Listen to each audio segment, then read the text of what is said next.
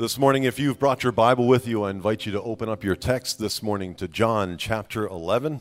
Um, if you brought your uh, Bible or your electronic Bible, uh, otherwise, the words are going to be on the screen as well as we enter into the time of the service where we hear from God's Word.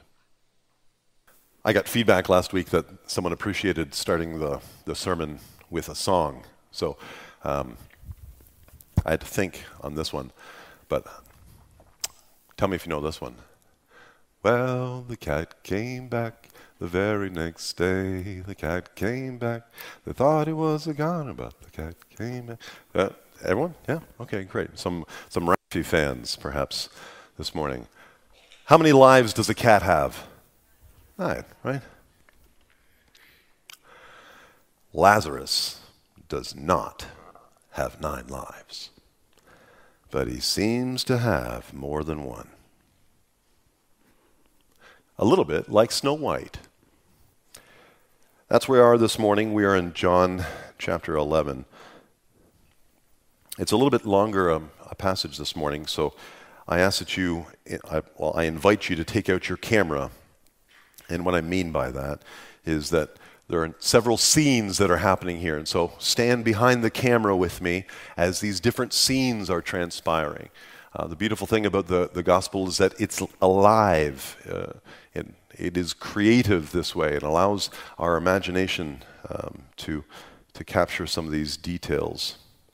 Um, I wonder if you'll also give me permission to read it in the NIRV, which is the New International Reader's Version. It's just a little bit more simple, but it might be a little bit more complex for you to follow along, so I apologize ahead of time.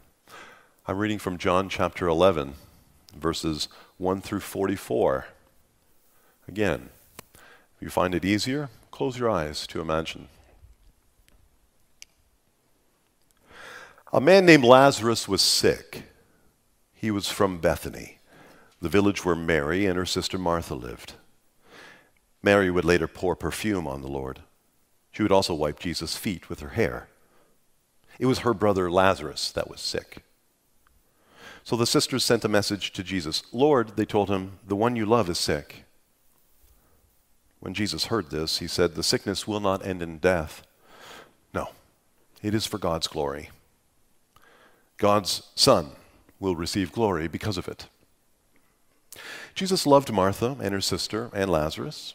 So after he heard Lazarus was, was sick, he stayed where he was for two more days. Then he said to his disciples, Let us go back to Judea. But, Rabbi, they said, a short time ago, the Jews there tried to kill you with stones. Are you sure you want to go back? Jesus answered, Are there not 12 hours of daylight? Anyone who walks during the day won't trip or fall. They can see because of the world's light. But when they walk at night, they trip and fall. They have no light. Then he said, after then after he said this, Jesus went on speaking to them. Our friend Lazarus has fallen asleep, he said, but I am going there and I'm going to wake him up. The disciples replied, Lord, if he's sleeping, he will get better. Rest is best. Jesus had been speaking about the death of Lazarus, but his disciples thought he was talking about natural sleep. So then he told them plainly, Lazarus is dead for your benefit. I am glad I was not there. Now you will believe, but let us go to him. Then Thomas, who they also called Didymus, spoke to the rest of the disciples. Let us go also, he said. Then we can also die with Jesus.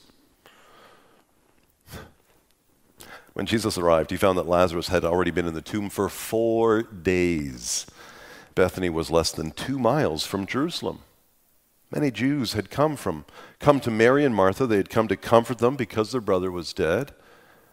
And when Martha heard that Jesus was coming, she went out to meet him, but Mary stayed at home. Lord, Martha said to Jesus, I wish you had been here, then my brother would not have died. But I know that even now God will give you anything you ask for. Jesus said to her, Your brother will rise again. Mary answered, I, I know he will rise again this will happen when people are raised from the dead on the last day. Jesus said to her, I am the resurrection and the life. Anyone who believes in me will live, even if they die. And whoever lives by believing in me will never die. Do you believe this? Yes, Lord, she replied. I believe that you are the Messiah, the Son of God. I believe that you are the one who is supposed to come into the world. After she said this, she went back home. She called her sister Mary to one side and talked to talk to her. The teacher is here, she said. He's asking for you. When Mary heard this, she got up quickly and went to him. Jesus had not yet entered the village. He was still at the place where Martha had met him. Some Jews had been comforting Mary in the house. They noticed how quickly she got up and went out, so they followed her and they thought that she was going maybe to the tomb to mourn there. Mary reached the place where Jesus was, and when she saw him, she fell at his feet. She said, Lord, I wish you had been here. Then my brother would not be dead. Jesus saw her crying. He saw that the Jews who had come along with her were crying also. His spirit became very sad, and he was troubled. Where have you put him? he asked. Come and see, Lord, they replied. Jesus wept. Then the Jews said, See how much he loved him. But some of them said, He opened the eyes of the blind man. Couldn't he have kept this man from dying? Once more, Jesus felt very sad. He came to the tomb. It was a cave with a stone in front of the entrance. Take away the stone, he said. But Lord, said Martha, the sister of the dead man, by the time, by this time, there's a bad smell. Lazarus has been in the tomb for four days. Then Jesus says, Didn't I tell you that if you believe, you will see God's glory? So they took, the away, so they took away the stone. And Jesus looked up and he said, Father, I thank you for hearing me. I know that you always hear me, but I, I said this for the benefit of the people standing here. I said it so that they will believe that you sent me. Then Jesus called in a loud voice. He said, Lazarus, come out. The dead man came out. His hands and feet were wrapped with strips of linen. A cloth was around his face. Jesus said to them, Take off the clothes he was buried in and let him go. This is God's word. Thanks be to God. Well, friends, Lazarus is dead. It's there, black and white, plain as day. There's no getting around it. There's no softened edges on the sides of this coffin, unfortunately. And it's, it's obviously a big loss, not only to the family, to the community, the people around who are even with Mary saying, Man, he can save a blind man his sight, but he couldn't save this guy. This was our guy. You see, Lazarus already before here had already been threatened several times with, with his life being taken from people like the Pharisees, people in power. It wasn't because Lazarus himself was powerful or magical or something like this. It's because of who he hung around with. He stayed friends with Jesus and apparently was so loved by Jesus this whole crowd, they refer to him, well, he's the one that Jesus loves. They were friends. And so there's a few things that come to our minds and just maybe maybe we have a few questions about why did Jesus wait? I mean, his friend was dead. He could see, he could hear, he knew the message that people were mourning and people were in pain. Why did he wait? I don't know that I've got a great answer for that. Maybe your question is what kind of a God would let his best friend die?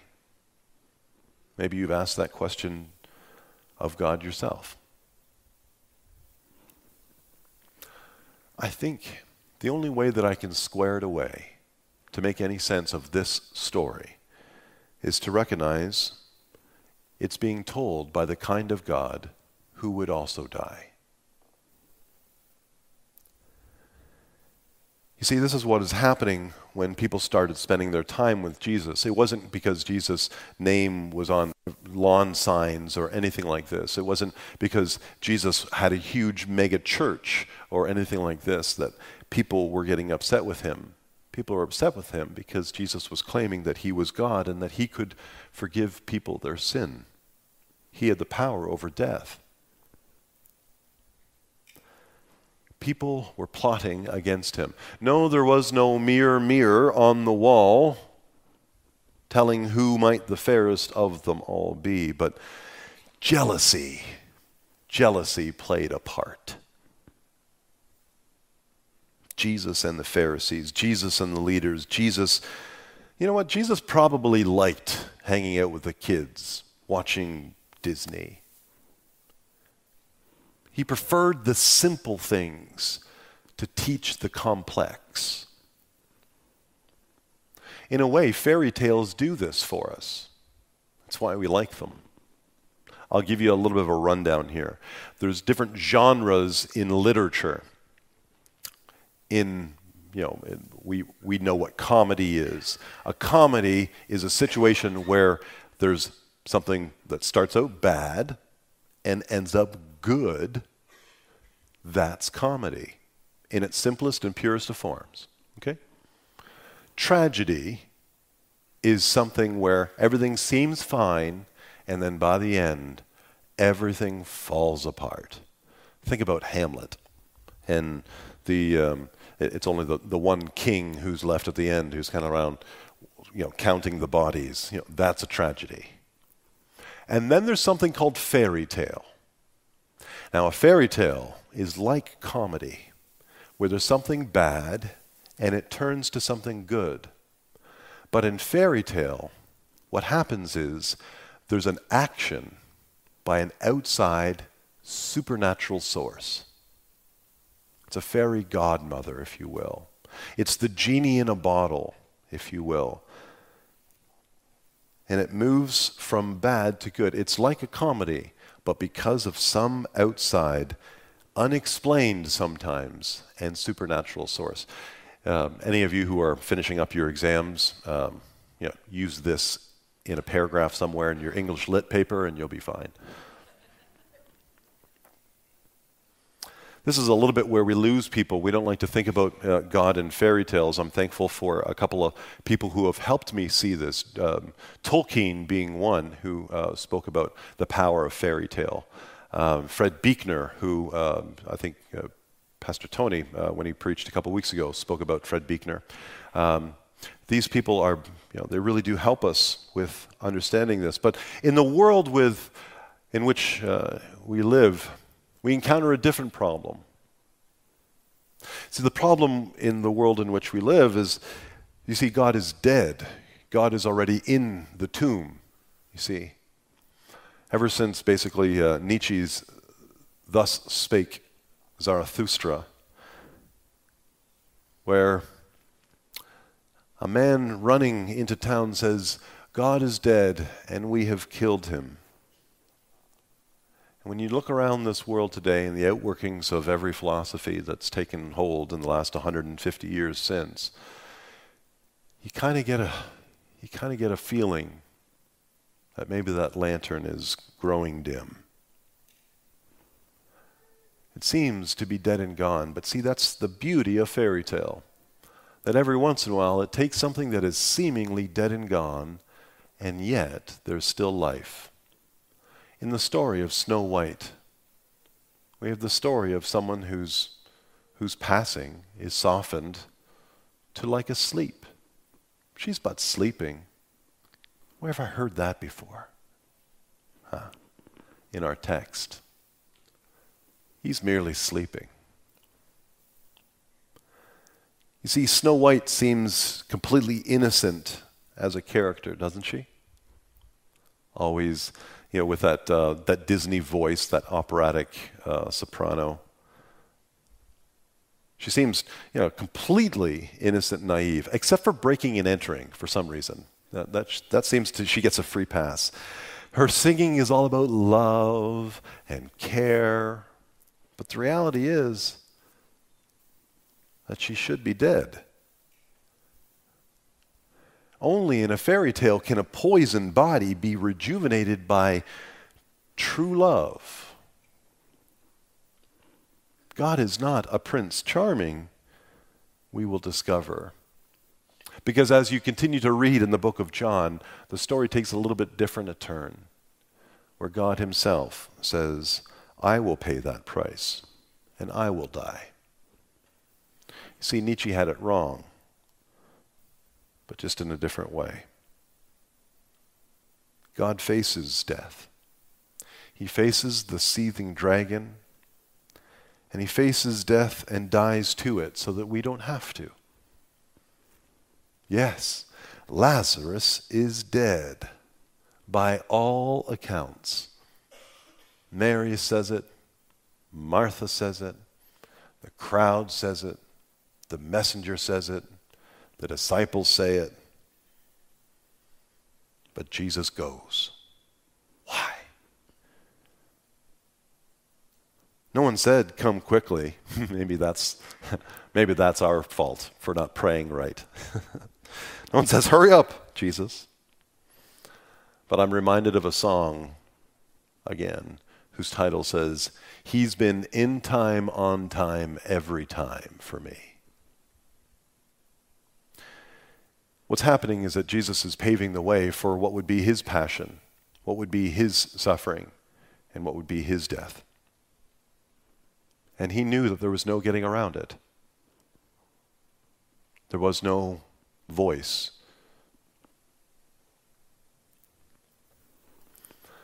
Ah, death, softened to a sleep, just so the kids don't get upset. But then Disney, seven years later, releases Bambi.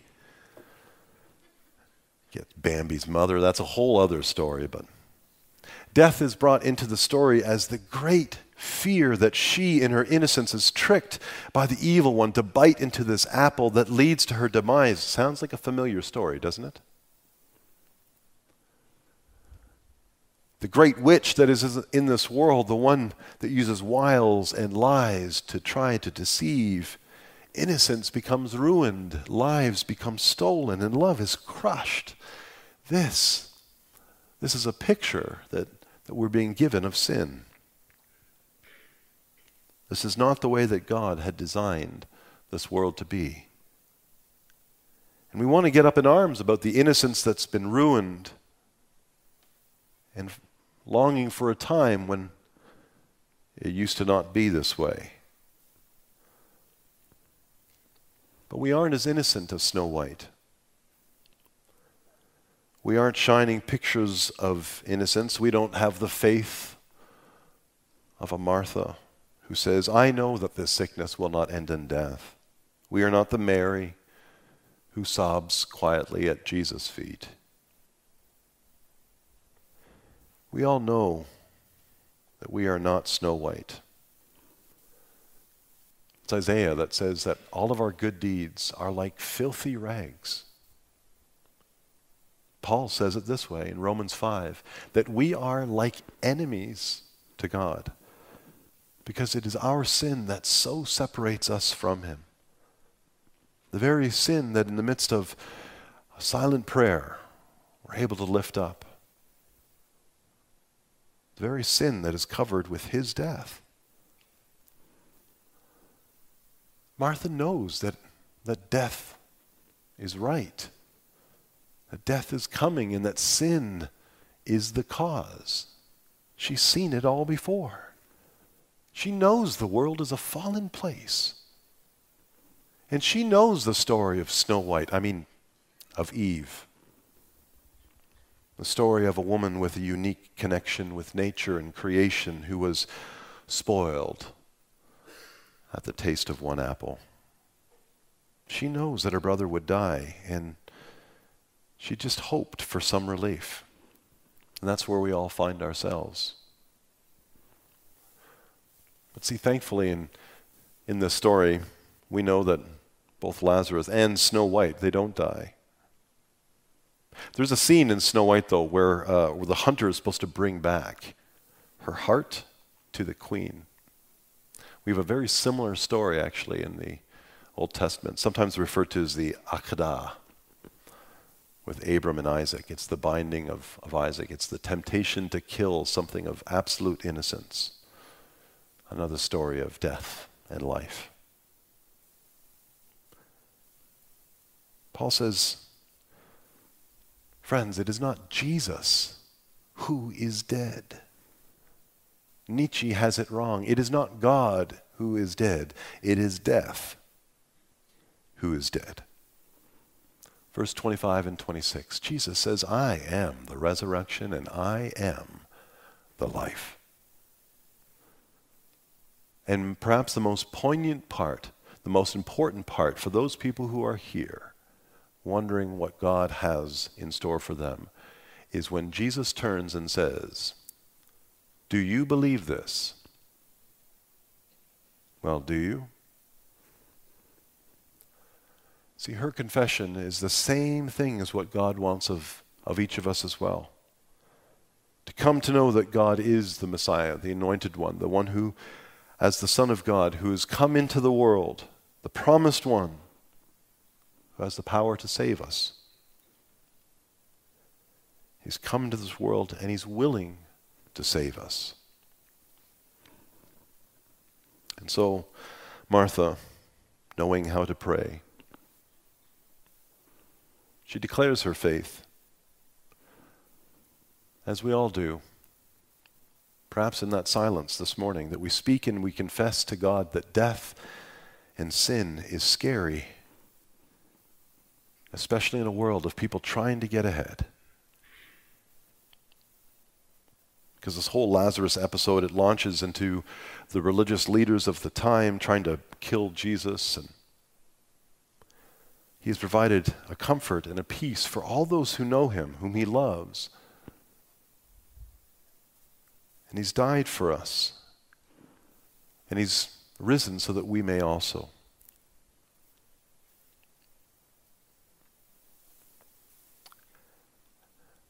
I once heard someone say, What would you threaten Lazarus with after he had been raised from the dead?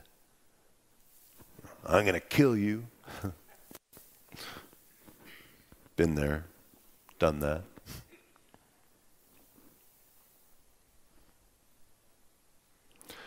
It's funny, you would think that in these stories, these fairy tales, well, what happens is, well, Lazarus comes back to life, and so it's, I suppose it's to be expected in a way that Snow White can't remain dead forever either.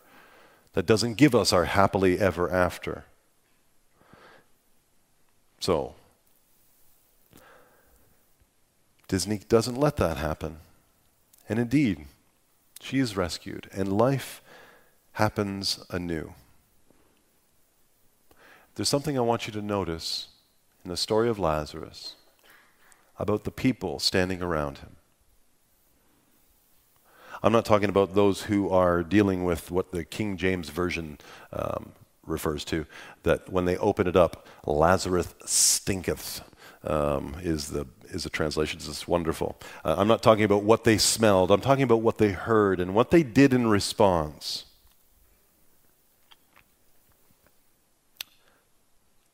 Jesus called out in a loud voice. Out comes Lazarus, hobbling, no doubt, covered in grave clothes. And what is the command that is given to the people around him? Take off those grave clothes. It is the role of the church to remind those who have found new life in Christ that they can be stripped of those old dead linens and find new life in Him. It is the role of the church. Listening now, elders and deacons, as some of you are about to be selected for these specific roles, it is the role of the church to remove the grave clothes from the formerly dead. Because the work of God has gone before us. The work of Christ is finished because death is dead.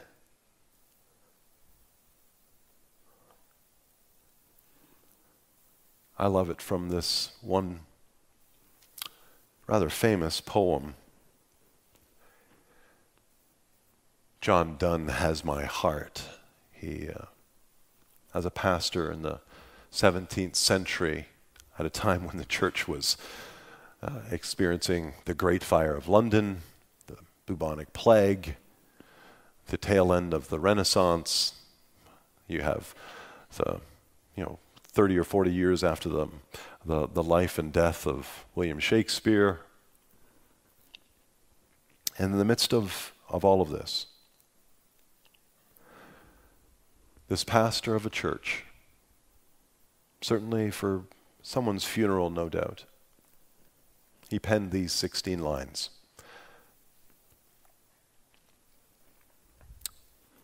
Death be not proud though some have called you mighty and dreadful. For thou art not so. For those whom thou thinkst thou dost overthrow, overthrow die not, poor death. Nor yet canst thou kill me. From rest and sleep, which but thy pictures be, much pleasure. Then from thee much more must flow and soonst our best men with thee do go. Rest of their bones and their soul's delivery. Death, thou art slave to fate, chance, kings and desperate men, and doth with poison, war, and sickness dwell. And poppies or charms can make me sleep as well, if not better than thy stroke. Why swellest thou then? One short sleep past, we wake eternally, and death shall be no more. Death, thou shalt die. And that is why the gospel is better than Disney. Let us pray. Heavenly Father, we thank you that you've called us here and you've gathered your people from all sorts of different backgrounds and families, Lord, and, and even as we are in a moment to be taking um, just a, a, drawing of lots for people's names here as well, Lord, we um, want to offer up this time just have your way, dear Lord, in uh, the leadership of this church as we draw these names, that we may be off to work and doing the work that the church is called to do. To invite those people who are dead or dying to see the life that is found in you. Or, Lord, that once they see it, to help them remove the grave clothes so that they may live in that new life. So, Lord, as we draw these names for office bearers here and uh, we enter a time of, of prayer as well, we thank you for the uh, opportunity to, to lead your church. We pray a blessing upon those who are outgoing as office uh, bearers as well. We thank you for uh, those willing to let their names stand as well, Lord. And we just pray for a rich blessing upon them and upon their families as well. Be with us now, Lord, we pray. Continue to build uh, upon us and upon our lives your kingdom as you see fit. In Christ's name, amen.